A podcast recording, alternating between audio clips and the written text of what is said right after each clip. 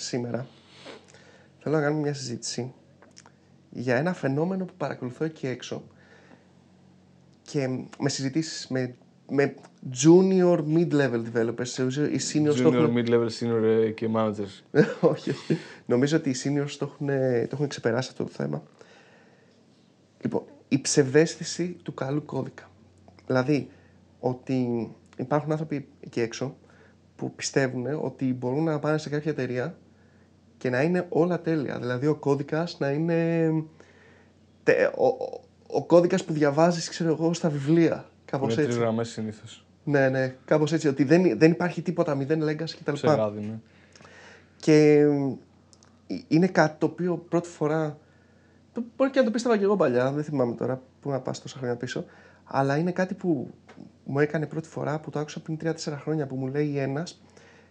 Ε, άμα δούλευα στην τάδε εταιρεία και βάζει μέσα μια μεγάλη εταιρεία της Ελλάδος ε, πιστεύω ότι θα ήταν πολύ καλύτερα τα πράγματα όσο αφορά τον κώδικα.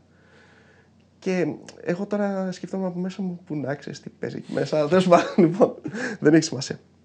Oh, this you crazy mother. Θέλω να κάνουμε κάποια disclaimers πάντα, γιατί θα αρχίσει τώρα τα δικά σου. Πρώτα απ' όλα θέλω να διευκρινίσουμε τι σημαίνει το time to market. Οκ. Λοιπόν, όταν έχει μια εταιρεία ένα, θέλει να βγάλει ένα product, ένα service, ένα οτιδήποτε, το πόσο γρήγορα θα το βγάλει είναι ένα από τα πιο σημαντικά πράγματα. Γιατί τις περισσότερες φορές αυτός που κερδίζει και αυτός που γίνεται γνωστός είναι αυτός που το κάνει πρώτος. Τώρα, υπάρχουν κάποια αντιπαραδείγματα σε αυτό. Παραδείγματος χάρη, οκ, υπήρχε κάποτε το Friendster και το MySpace, αλλά αυτό που εν τέλει εδραιώθηκε στο κοινό ήταν το Facebook, που δεν ήταν το πρώτο. Ήταν το πέμπτο, τέταρτο, ας πούμε, σε σχέση με όλα αυτά που υπήρχαν πιο πριν. Άλλο παράδειγμα είναι η Apple. Μάλλον αντιπαράδειγμα, ότι η Apple είναι συνήθως η τελευταία που υιοθετεί ε, διάφορες τεχνολογίες και πρακτικές, αλλά επειδή το κάνει με ένα πιο δομημένο τρόπο σε σχέση με όλο το οικοσύστημα που έχει, τίνει, τίνουμε πολλές φορές, όχι εμείς, αλλά πολλοί άνθρωποι να σκέφτονται ότι πρώτο το έκανε η Apple, η Apple το εφήβρε. Ναι. Εντάξει, κοίτα, εφόσον θεωρείς ένα αντιπαράδειγμα την- το Facebook και το Apple, που είναι ξέρεις, δύο εταιρείες που είναι μοναδικές στον κόσμο, ρε παιδί μου, ε, νομίζω ότι μπορεί να. Δεν θεωρούμε καν ότι είναι. Ναι. Δεν ισχύει, δηλαδή είναι τόσο μεγάλες που δεν ισχύει ο κανόνας για αυτές τις εταιρείες. Ακριβώς. Το, το, το, γενικά το time to market είναι πιο σημαντικό. Και έχω και αντι, αντι, αντιπαράδειγμα. Υπάρχει και το time to interact, ρε παιδί μου, που είναι πιο σημαντικό. Άμα είσαι πολύ developer. ναι, είναι όλοι, όλοι οι sales people ναι, ναι, αυτό σκέφτονται. αυτό σκέφτονται. Μα έχω τηλέφωνο κάθε Δευτέρα. Πώς είναι το time to interact που έχουμε στην εφαρμογή; Γιατί θέλω να το πουλήσω τώρα, είμαι εδώ. Εμείς στο τηλέφωνο με άλλο CEO και τους λένε Σου μιλήσω πέντε, πέντε. Ε, μίλησε κόντου. Ωρε, ώρες. Ε, υπάρχει αντι, αντιπαράδειγμα από το οποίο θέλω να το αναφέρω. Η Apple είχε βγάλει ένα social network. Το Ping. Οκ. Δεν το ξέρω. Ναι, αυτό, αυτό ήθελα να σου πω. Δεν είναι φοβερό ότι δεν το ξέρεις. Ναι. Ε, το οποίο ήταν από τις μεγαλύτερες αποτυχίες της Apple. Ε, επί Steve Jobs κιόλας, ε. όχι, Οκ. όχι παλιά. Ναι, είχε φτιάξει ένα social network το οποίο ήταν κάτι social network μουσικής. Δεν, δεν, δεν- βασικά δεν πολύ θυμάμαι τώρα. Και το οποίο απέτυχε. Για διάφορους λόγους. Λοιπόν, μετά υπάρχει κάτι άλλο που είναι πάρα πολύ σημαντικό όταν φτιάχνεις κάτι, το οποίο είναι το MVP. Δηλαδή, σκέφτεσαι, ρε παιδί μου, ότι θες να φτιάξεις ένα product σαν ε, product manager και σαν προγραμματιστής. Και είναι πολύ σημαντικό να σκέφτεσαι ότι θα φτιάξω κάτι το, το καλύτερο δυνατό στο, στο λιγότερο δυνατό χρόνο. Και είναι πολύ σημαντικό να σκέφτεσαι και τα δύο, γιατί δεν θέλουμε π.χ. να φτιάξουμε κάτι σε 6 μήνες και αυτό να μην καλύπτει τους πελάτες. Δεν έχει νόημα. Δεν, αυτό δεν είναι MVP, ε, Minimum Viable Pro- ε, Product, by the way.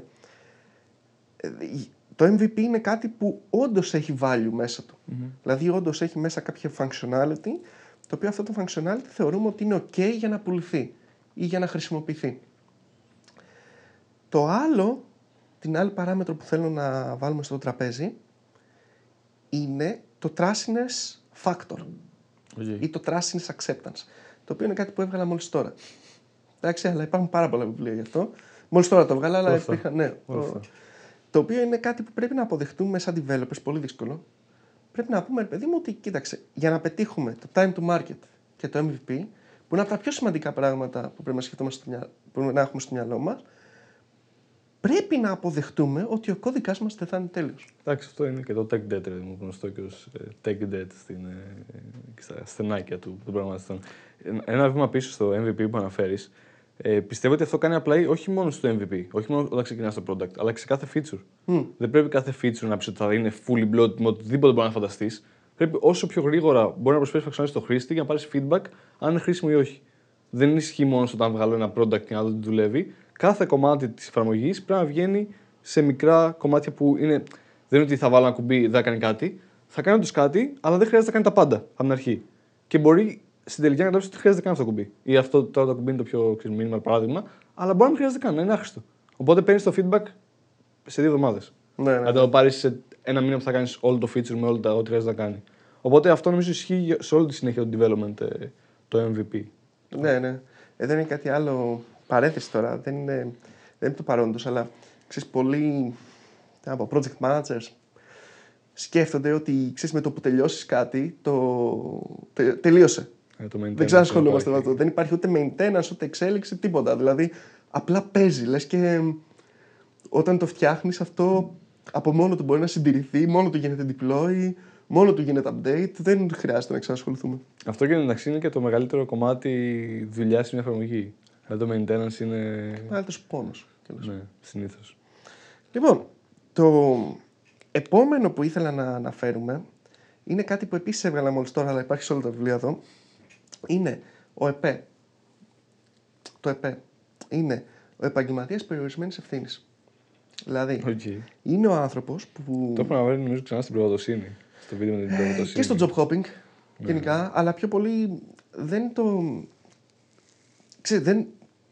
Δεν, ε, πώς να, δεν εκφράζω δυσαρέσκεια απέναντι στο mental capacity που έχει αυτός ο ανθρωπος αλλά πιο πολύ στο γεγονός ότι επειδή υπάρχει τώρα μια κουλτούρα job hopping γενικότερα που κάθεται ο ένας ένα χρόνο σε μια εταιρεία, μετά πηγαίνει στην άλλη, μετά πηγαίνει στην άλλη κτλ. Υπάρχει ένα subset προγραμματιστών και όχι μόνο technical ανθρώπων που δεν ενδιαφέρονται για το τι θα γίνει μετά. Δηλαδή, σου ζητείτε ένα feature, το φτιάχνω όπως να είναι, γιατί σκέφτονται για αυτό στο μυαλό τους, εγώ κοίταξε, όταν σε ένα χρόνο θα φύγω. Οπότε θα το κάνω όπως να είναι και μετά ας, βρει, ας βγάλει τα μάτια του επόμενος developer. Μμμ. Το οποίο, το οποίο επειδή, επειδή υπάρχει το job hopping, μόνο και μόνο από αυτό, επειδή υπάρχουν αυτοί οι developers, που είναι ένα, θέλω να πιστεύω ότι είναι ένα μικρό ποσοστό, Οκ. ε, εγώ αυτό θέλω να πιστεύω, τι να σου κάνω τώρα. Ναι, ναι. Μόνο και μόνο αυτό αρκεί για να καταλάβεις ότι όπου και να πας ο κώδικας θα είναι χάλια. ναι. Μόνο και μόνο. Δηλαδή, θα μπορούσα να το κλείσω το βίντεο εδώ πραγματικά. Φτάνει. Δεν, δεν έχει κάτι άλλο. Γιατί το να κάνεις κακό κώδικα ε, θέλει ένα μαμάκα developer. Το να κάνεις καλό κώδικα θέλει πολλούς developers καλούς που να συνεχώς να σκέφτονται καλά. Να, να, σου- να βάλω εδώ πέρα μια άλλη παράμετρο. Ότι πρέπει να γίνεται και ένα αγνίαν σου αυτό, έτσι. Όχι ότι δεν ξέρω. Δηλαδή, μπορεί να μην ξέρω. Να γράφω το καλύτερο που καταλαβαίνω. Αν ήξερα να το κάνω καλύτερα, μπορούσα να το κάνω καλύτερα. Και αυτό, με αυτή την παράμετρο, νομίζω ότι αυτό το φαινόμενο είναι γενικότερα σε μεγαλύτερες εταιρείες. Γιατί σε μια μικρότερη εταιρεία, ποιοι, αν είμαστε πέντε άτομα και υπάρχει αυτός ένας που περιγράφεις, παιδί μου, που βάζει τα σκουπίδια του μέσα τώρα και θα κάνει job hopping, θεωρητικά θα τον ελέγξεις. Αλλά σε μια εταιρεία με 100 άτομα δεν μπορείς να ελέγξεις 100 MRs τη μέρα για να τσεκάρεις την ποιότητα του κώδικα.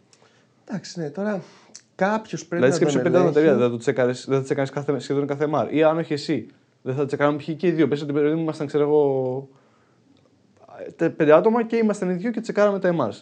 Δεν θα περνούσαν πολύ λιγότερα Ωραία. Μ' αρέσει από που ότι το- μια 100 άτομα στην εταιρεία. Οκ. Α ας πούμε ότι ας πούμε, και, και αυτά τα 100 άτομα έχουν σπάσει σε ομάδες, παιδί μου, και ότι υπάρχει και το MR, ε, το review. Πάλι δεν γίνεται. Το review σύστημα, ναι, θα σου πω τι, τι γίνεται εδώ πέρα. Που σίγουρα θα σου έχει τύχει. Πόσες φορές μάλλον σου έχει τύχει, γιατί θα σου έχει τύχει, θα σου έχει τύχει. Να κάνεις review, ένα MR, γιατί εμείς δουλεύουμε με GitLab, γι' αυτό MR το λέμε εμείς. Εδώ για ένα χρόνο. Είμαστε- Πριν το έλεγα κανονικά PR. ναι, είμαστε τώρα διαφορετικοί. Πορτοκαλί Λοιπόν. παιδί. Κάνεις το MR, λες, κα- βάζεις κάποια comments και ο άλλος ή η άλλη δεν τα διορθώνει. Και σου λέει έγινε, το έκανα και δεν τα διορθώνει. Και το ξαναλες και δεν τα διορθώνει και το ξαναλες. Έχεις σε κάποια φάση θα πεις, ε, αν το κάστο, κάνε το merge. Την προηγούμενη εβδομάδα, να σου πω. Πόσες φορές και την προηγούμενη. Δηλαδή αυτό είναι. Γιατί τώρα, σκέψου. Ξέρεις τι όμως, αυτό που είναι πάλι είναι η άγνοια. Δηλαδή μου έχει τύχει, αλλά ο άλλος να μην καταλαβαίνει.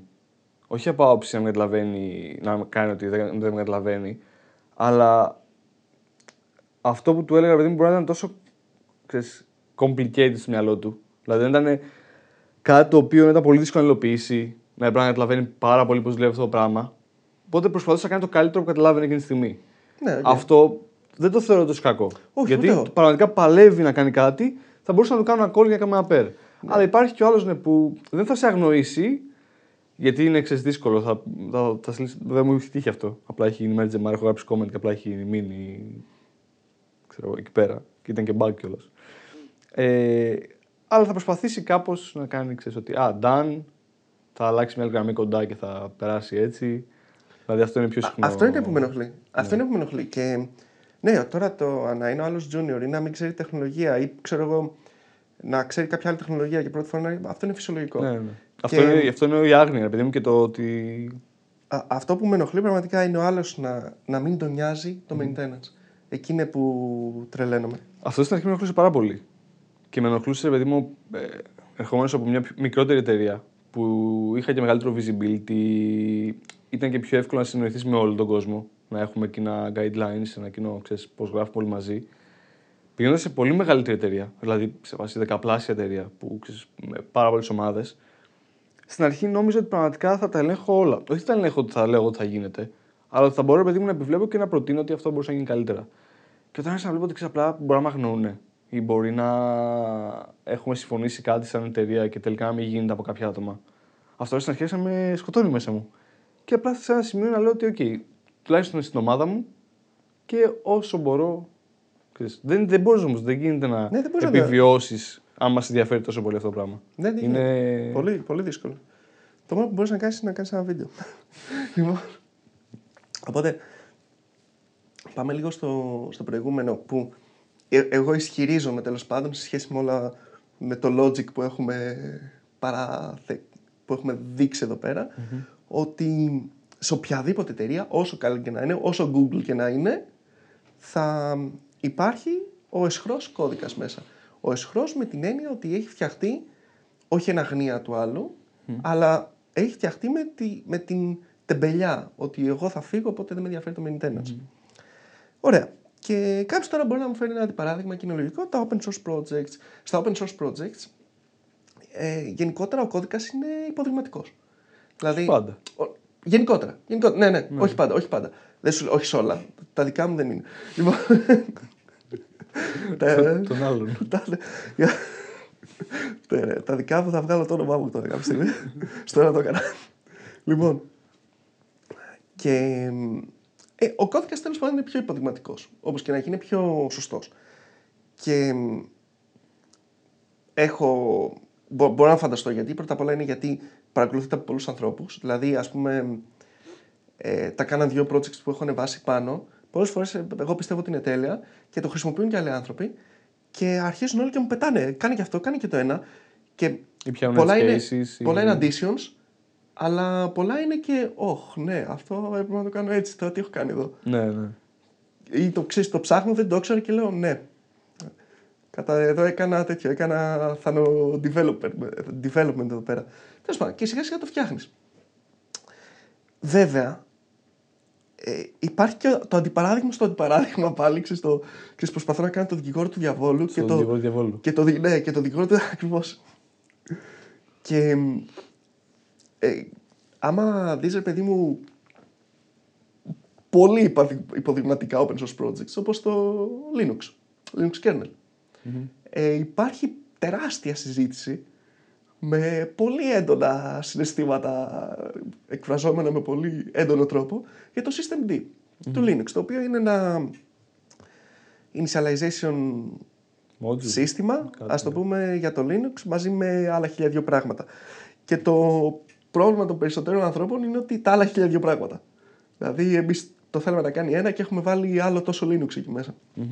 Αλλά, και θέλω να σου πω ότι ακόμα και το ότι πήρε διαφορετική κατεύθυνση το έχει κάνει πολύ bloated και έχει δημιουργήσει πρόβλημα στους developers για να συνεχίσουν εκεί πέρα να κάνουν ε, development. Οπότε δηλαδή ακόμα και εκεί το βλέπεις. Οπότε φαντάσου τι θα γίνεται εσωτερικά. Και το γιατί γίνεται έτσι εσωτερικά, πιστεύω ότι ο- ένας βασικός λόγος είναι το ότι δεν το βλέπει ένα ευρύτερο κοινό, πρώτα απ' όλα, δηλαδή στα εσωτερικά projects που έχει κάθε εταιρεία και έχεις το time to market πίεση και απ' την άλλη έχεις και domain logic. Γιατί παραδείγματος χάρη ο Linux kernel δεν έχει domain logic. Το Kubernetes δεν έχει domain logic. Όταν λέω domain εννοώ μ, το business της εκάστοτε εφαρμογής. Είναι flat. Ε, Δηλαδή το Kubernetes δεν τον νοιάζει αν εσύ θα κάνεις deploy e-shop ή learn πλατφόρμα ή ξέρω εγώ ένα ε, video streaming application. Είναι agnostic. Οπότε είναι τελείως Είναι flat cool, ναι. στο, τι, στο τι κάνει. Οπότε και αυτό πιστεύω ότι δίνει επιπλέον τράσινε στον κώδικα. Μμμ. Το ξέρω, έχω μερικές απόψεις πάνω στο θέμα, ρε παιδί μου. Ναι. Το trust σε αυτό το tech debt, ρε παιδί μου, δεν είναι αναγκαστικά κακό. Trust Γι' αυτό, συγγνώμη. γι αυτό λέω τράσινες, δεν λέω Οκ. tech debt. Ναι, ξεστή. Το tech debt είναι, το έχουμε αποδεχτεί. Το τράσινες ε, είναι κάτι το οποίο. Ε, Πώς σα το πω, ρε παιδί μου; Ναι, δεν υπάρχει λόγος να είναι εκεί πέρα. Απλά Ε, γίνεται να- γιατί κάποιος δεν ενδιαφέρεται για να το κάνει σωστά. Να, να, στο θέσω, να στο θέσω διαφορετικά. Όταν πας και λες, ρε παιδί μου, θέλω να φτιάξω μια εφαρμογούλα, εφαρμογή, ε, και θέλω μ, να επιστρέφω εκεί πέρα αυτό το response. Μπορείς να πεις ότι θα φτιάξει ένα controller και ένα service και ένα repository και ένα whatever από πίσω που να κάνει ό,τι είναι να κάνει. Μπορείς και να πεις ότι σου έρχεται το marketing ή το sales και σου λέει ότι το χρειάζομαι τώρα. Οπότε πας και τα βάζεις όλα στο controller. Εκεί λες θα τα βάλω στο controller, θα το παρουσιάσει και θα κάτσω αύριο και το έχουμε αποδεχτεί και το ξέρουν όλοι. Θα κάτσω αύριο και θα το φτιάξω σωστά. Εκεί αυτό είναι- ήταν ένα tech debt το οποίο το πλήρωσες την επόμενη μέρα, είσαι OK. Ε, και αυτό όμως ουσιαστικά tech debt είναι. Δεν το, έχεις, δεν, Το- δεν, δεν το έχουν συμφωνήσει τράσινες- όλοι μαζί. Ναι, το τράσινες που αυτό είναι που με ενοχλεί είναι ότι ε, σου έρχεται και σου ζητάνε αυτό το request. Σου, σου ζητάνε αυτό το request, σου λέει και πες μου πόσο θέλει. Δεν σε πιέζω. Απλά πες μου πόσο θέλει. Εντάξει, δεν, θα- δεν θέλω να σου πάρει και Εφτά ένα χρόνια. μήνα. Ναι, ρε παιδί μου, απλά πες μου πόσο θέλει. Και μ, αντί να πεις ότι εφόσον έχουμε χρόνο, θα κάτσω να το κάνω με το σωστό τρόπο και θα μου πάρει, ξέρω εγώ, μία μέρα, μία μισή μέρα, πας και το κάνεις, πας και τα βάζεις όλα στο control. Γιατί, γιατί μετά δεν θα με ενδιαφέρει να κάτσω να το κάνω maintain. Το μοναδικό που μπορώ να σκεφτώ, ρε παιδί μου, σε μεγαλύτερε εταιρείε και αυτό το πράγμα, πώς θα μπορούσε να δουλέψει λίγο καλύτερα και να ξαναπεριοριστεί αυτό το trustiness, είναι σίγουρα κάποια guidelines. Δηλαδή να μην γράφει ο καθένας όπως γουστάρει, ρε παιδί μου, ότι γράφουμε έτσι, να υπάρχουν κάποια, δεν ξέρω να το πω αρχιτεκτονική, να το πω κάποιο είδος ε, coding style guide, δεν ξέρω. Πώς να... Σκέψου, παιδί μου, ότι π.χ. αν πούμε ότι γράφουμε backend, θέλω ξέρω εγώ να έχεις. να υπάρχουν πέντε στα πράγματα που πρέπει να κάνεις για να κάνεις expose ένα endpoint. Να υπάρχει το service, να υπάρχουν κάποια abstractions, όπως θες, το, το, το ονομάζεις εσύ. Και μετά πρέπει στις θέσεις ευθύνες να είναι υπεύθυνα άτομα. Δηλαδή leads και τα λοιπά. Οι ομάδες να είναι μικρές ώστε να γίνει το έλεγχος και στις θέσεις ευθύνης δηλαδή να είναι υπεύθυνα άτομα που να μην, να μην ενδιαφέρονται μόνο να φύγει κάτι για να τελειώνει να φύγει από τα χέρια τους, ε, να του ενδιαφέρει συνολικά. Γιατί να σκέφτεται το α- maintenance, ναι, όχι... Ναι, ναι, γιατί αναγκαστικά χρειάζονται αυτά τα άτομα. Ακόμα και αυτοί επειδή είναι χρήσιμοι γιατί θα κάνουν features, χρειάζονται χέρια. Δεν έχουμε την πολυτέλεια μου ότι α, δεν είσαι ο Χριστός, οπότε φύγε. Γιατί δεν, είναι- δεν είναι αναγκαστικό ότι είναι κακοί προγραμματιστές. Εντάξει, κακοί είναι άμα έχουν αυτό το attitude, παιδί μου, όχι λόγω κώδικα, λόγω συμπεριφοράς. Αλλά μπορεί να όντως να προσφέρουν κάτι. Οπότε μπορείς νομίζω απλά να κάπως να μικρύνεις την πιθανότητα να μπει κάτι τέτοιο μέσα. Αλλά δεν νομίζω ότι ούτε ξέρεις, η, λύ- η λύση είναι να φύγουν από όλες τις εταιρείες, ούτε ε, το να τα πετάνε μέσα έτσι και να πούνε ότι εντάξει, κάνουμε deliver το, το task και κομπλέ, το sprint τελείωσε. Εκεί, σε, σε αυτό που λες, ξέρεις τι, εγώ δεν είναι... Ο λόγος που ήθελα να κάνουμε αυτό το βίντεο δεν είναι τόσο πολύ Η ούτε λύση. για να βρούμε λύση. Γιατί πιστεύω ότι δεν υπάρχει λύση στο συγκεκριμένο πράγμα τόσο πολύ. Και σί- σίγουρα υπάρχουν κάποιες διαδικασίες. Δεν, δεν υπάρχει αμφιβολία ότι ε, υπάρχουν εταιρείες και εταιρείες και υπάρχουν ομάδες και ομάδες οι οποίες άλλες, άλλες γράφουν καλύτερα, άλλες είναι τελείως στα... Και μέσα στην ίδια εταιρεία αυτό. Ναι, ναι, και μέσα στην ίδια εταιρεία. Ε, δε- δεν υπάρχει αμφιβολία για αυτό το πράγμα και σίγουρα υπάρχουν λύσεις για να το κάνεις καλύτερα αυτό. Μμμ. Αυτό που περισσότερο ήθελα να, ε, Να θίξεις. να, ναι, είναι ότι δεν θα είναι πουθενά τέλεια. Αυτό είναι σίγουρο. δεν θα πας κάπου και θα είναι όλα με, ξέρω εγώ, με όλα τα principles που, που έχεις διαβάσει σε όλα τα βιβλία. Δηλαδή δεν ξέρω αν έχω κάτι... Star Wars. Όχι, τα έχω μέσα στα κουτιά. Το Star Wars πάλι. Με... Δεν ξέρω βασικά και αυτό το τέλειο τι σημαίνει. Στην άποψη πώς ορίζεται ότι είναι τέλειο. Και δηλαδή ναι. θα πάω να γράψω εγώ παντού functional programming και αν δεν δουλεύει. Κατάλαβες, Δηλαδή δεν ξέρω αυτό το ότι θα πάω κάπου που θα είναι. Μπορεί να είναι καλύτερα.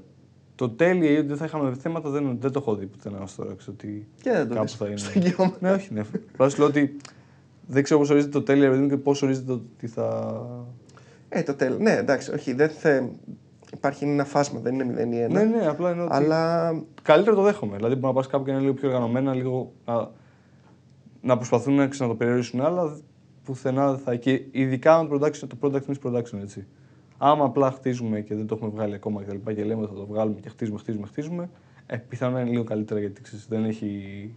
καλά, όχι, εκεί φαντάζομαι ότι θα είναι comment out κώδικας εκεί πέρα, θα, έχει, θα γίνεται χαμός. Με τη λογική του το χτίζεις και θα βγάλει σε τρία χρόνια παιδί μου product, ε, και λες θα το κάνω τέλεια.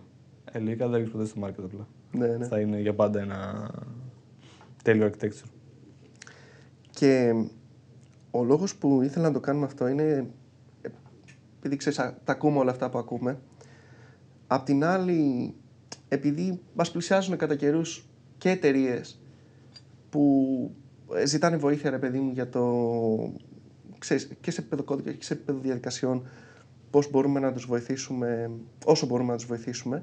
Και επειδή τα βλέπουμε, βλέπουμε δηλαδή ότι δεν υπάρχει αυτό το πράγμα, δεν υπάρχει αυτή η ε, πώς να το πω, αυτό το unicorn ε, σύστημα. Ήθελα απλά να, να πείσω τους ε, πιο junior developer, όπως είπα, μη φύγεις από την εταιρεία, μη φύγεις από την εταιρεία αν ο κώδικας δεν είναι ο ιδανικος Αυτό. Δηλαδή μην, μην σκέφτεσαι ότι θα πας σε κάποια άλλη εταιρεία και θα τα βρεις όλα τέλεια και θα δουλεύουν όλα τέλεια. Φύγε από την εταιρεία αν δεν σου αρέσει ο μισθός, αν δεν σου αρέσει η θέση, αν δεν σου αρέσουν οι προοπτικές, αν δεν σου αρέσουν οι διαδικασίες εξέλιξης. Γιατί ναι, μεν μπορεί να έχουμε κώδικα ο οποίος να είναι χάλια, αλλά μπορεί να βλέπεις η εταιρεία ότι κάνει πράγματα για να το διορθώσει. Αυτό είναι καλό. Ναι, ακόμα και ότι ο κώδικα είναι χάλια, νομίζω και αυτό είναι μια διαδικασία ότι ποτέ, μια, ή μια απόφαση ότι ποτέ δεν μας ενδιαφέρει, δεν μας ενδιαφέρει ή ποτέ δεν αποφασίσαμε ότι αυτό δεν είναι OK. Δεν δουλεύει σωστά. Ότι, ότι εφόσον βγάζει λεφτά. Δηλαδή αυτό θα ήταν, ξέρεις, θα ήταν λόγος για να φύγεις λόγω του κώδικα, αλλά στην πραγματικότητα όχι λόγω του κώδικα, λόγω ότι δεν ενδιαφέρεται κανείς για να το κάνει καλύτερο. Ναι, ναι, ναι. Άρα αυτό που λες, άμα τους ενδιαφέρει και πει ότι στον όλο χρόνο ε, έχουμε υπολογίσει ότι θα μειώσουμε κατά 30% αυτό το πράγμα. Δεν ξέρω πώς υπολογίζεται αυτό το πράγμα, δεν ξέρω πώς υπάρχει μια φόρμουλα για όλο αυτό, αλλά άμα κάπως υπολογίζουν ότι θα μειώσουν, αυτό θα είναι το θετικό και όχι αρνητικό. Δηλαδή υπάρχει κάποιος κώδικας, αλλά με πλάνο να βελτιωθεί. Υπάρχει εδώ ένα τέτοιο. Ε, κάτι που είχε πει ο Steve Jobs για τις μεγάλες εταιρείες και τα μονοπόλια που δημιουργούν. Όταν που, το, που το, κάνουν, το έχουν κάνει λάθος πολλές εταιρείες και μάλλον θα συνεχίσουν να το κάνουν λάθος. Ε, εταιρείες που γίνονται μονοπόλιο στην αγορά δεν, ε, στο τέλος όταν είναι να βγάλουν ένα καινούριο προϊόν ή όταν είναι να φτιάξουν κάτι δεν υπάρχει λόγος να το κάνουν γιατί δεν θα αυξηθεί το, Το market market. share. Ναι, ναι. Οπότε Το το έχουν είναι ήδη όλο. αδιάφορο. Οπότε τι γίνεται. Αντί να ε, βγάλουν ένα καινούριο προϊόν, στην ουσία κάνουν καλύτερο sales ή καλύτερο advertisement. Και οι άνθρωποι που είναι στη διαδικασία της απόφασης, στη διαδικασία λήψης αποφάσεων, είναι αυτοί που είναι στο sales και στο marketing. Και όχι οι άνθρωποι που είναι στο product. Και αυτοί φεύγουν σιγά σιγά και στο τέλος είσαι σε μια εταιρεία η οποία κάνει μηδέν innovation και απλά κάνει sales. Και έτσι δηλαδή, ξέρεις, ε, το είχε εκφράσει αυτός ο Steve Jobs για την IBM και για τη Xerox. Παραδείγματος χάρη, δηλαδή η Xerox, η IBM κάποτε τα είχε όλα και τώρα κάνει μόνο services ας πούμε. Η Xerox στην κυριολεξία ήταν η εταιρεία που βγάλανε το graphical user interface, είχαν σκεφτεί το object oriented προγραμματισμό, ε, είχαν φτιάξει networks ανάμεσα σε πάρα πολλούς υπολογιστές, σε Ήταν πολύ μεγαλύτερη. ναι, δηλαδή θα, θα μπορούσαν να είναι κυρίαρχοι αυτή τη στιγμή. Ναι. Και αντί να το κάνουν αυτό, τα χαντακώσανε. Θα σου πω, ρε παιδί μου, γιατί, γιατί οι άνθρωποι που ήταν στο sales παίρνουν τις αποφάσεις. Anyway, λοιπόν, να το κλείσουμε εδώ. Yes. Δεν με έχετε ακούσει τόση ώρα, κάποια στιγμή να το κάνω.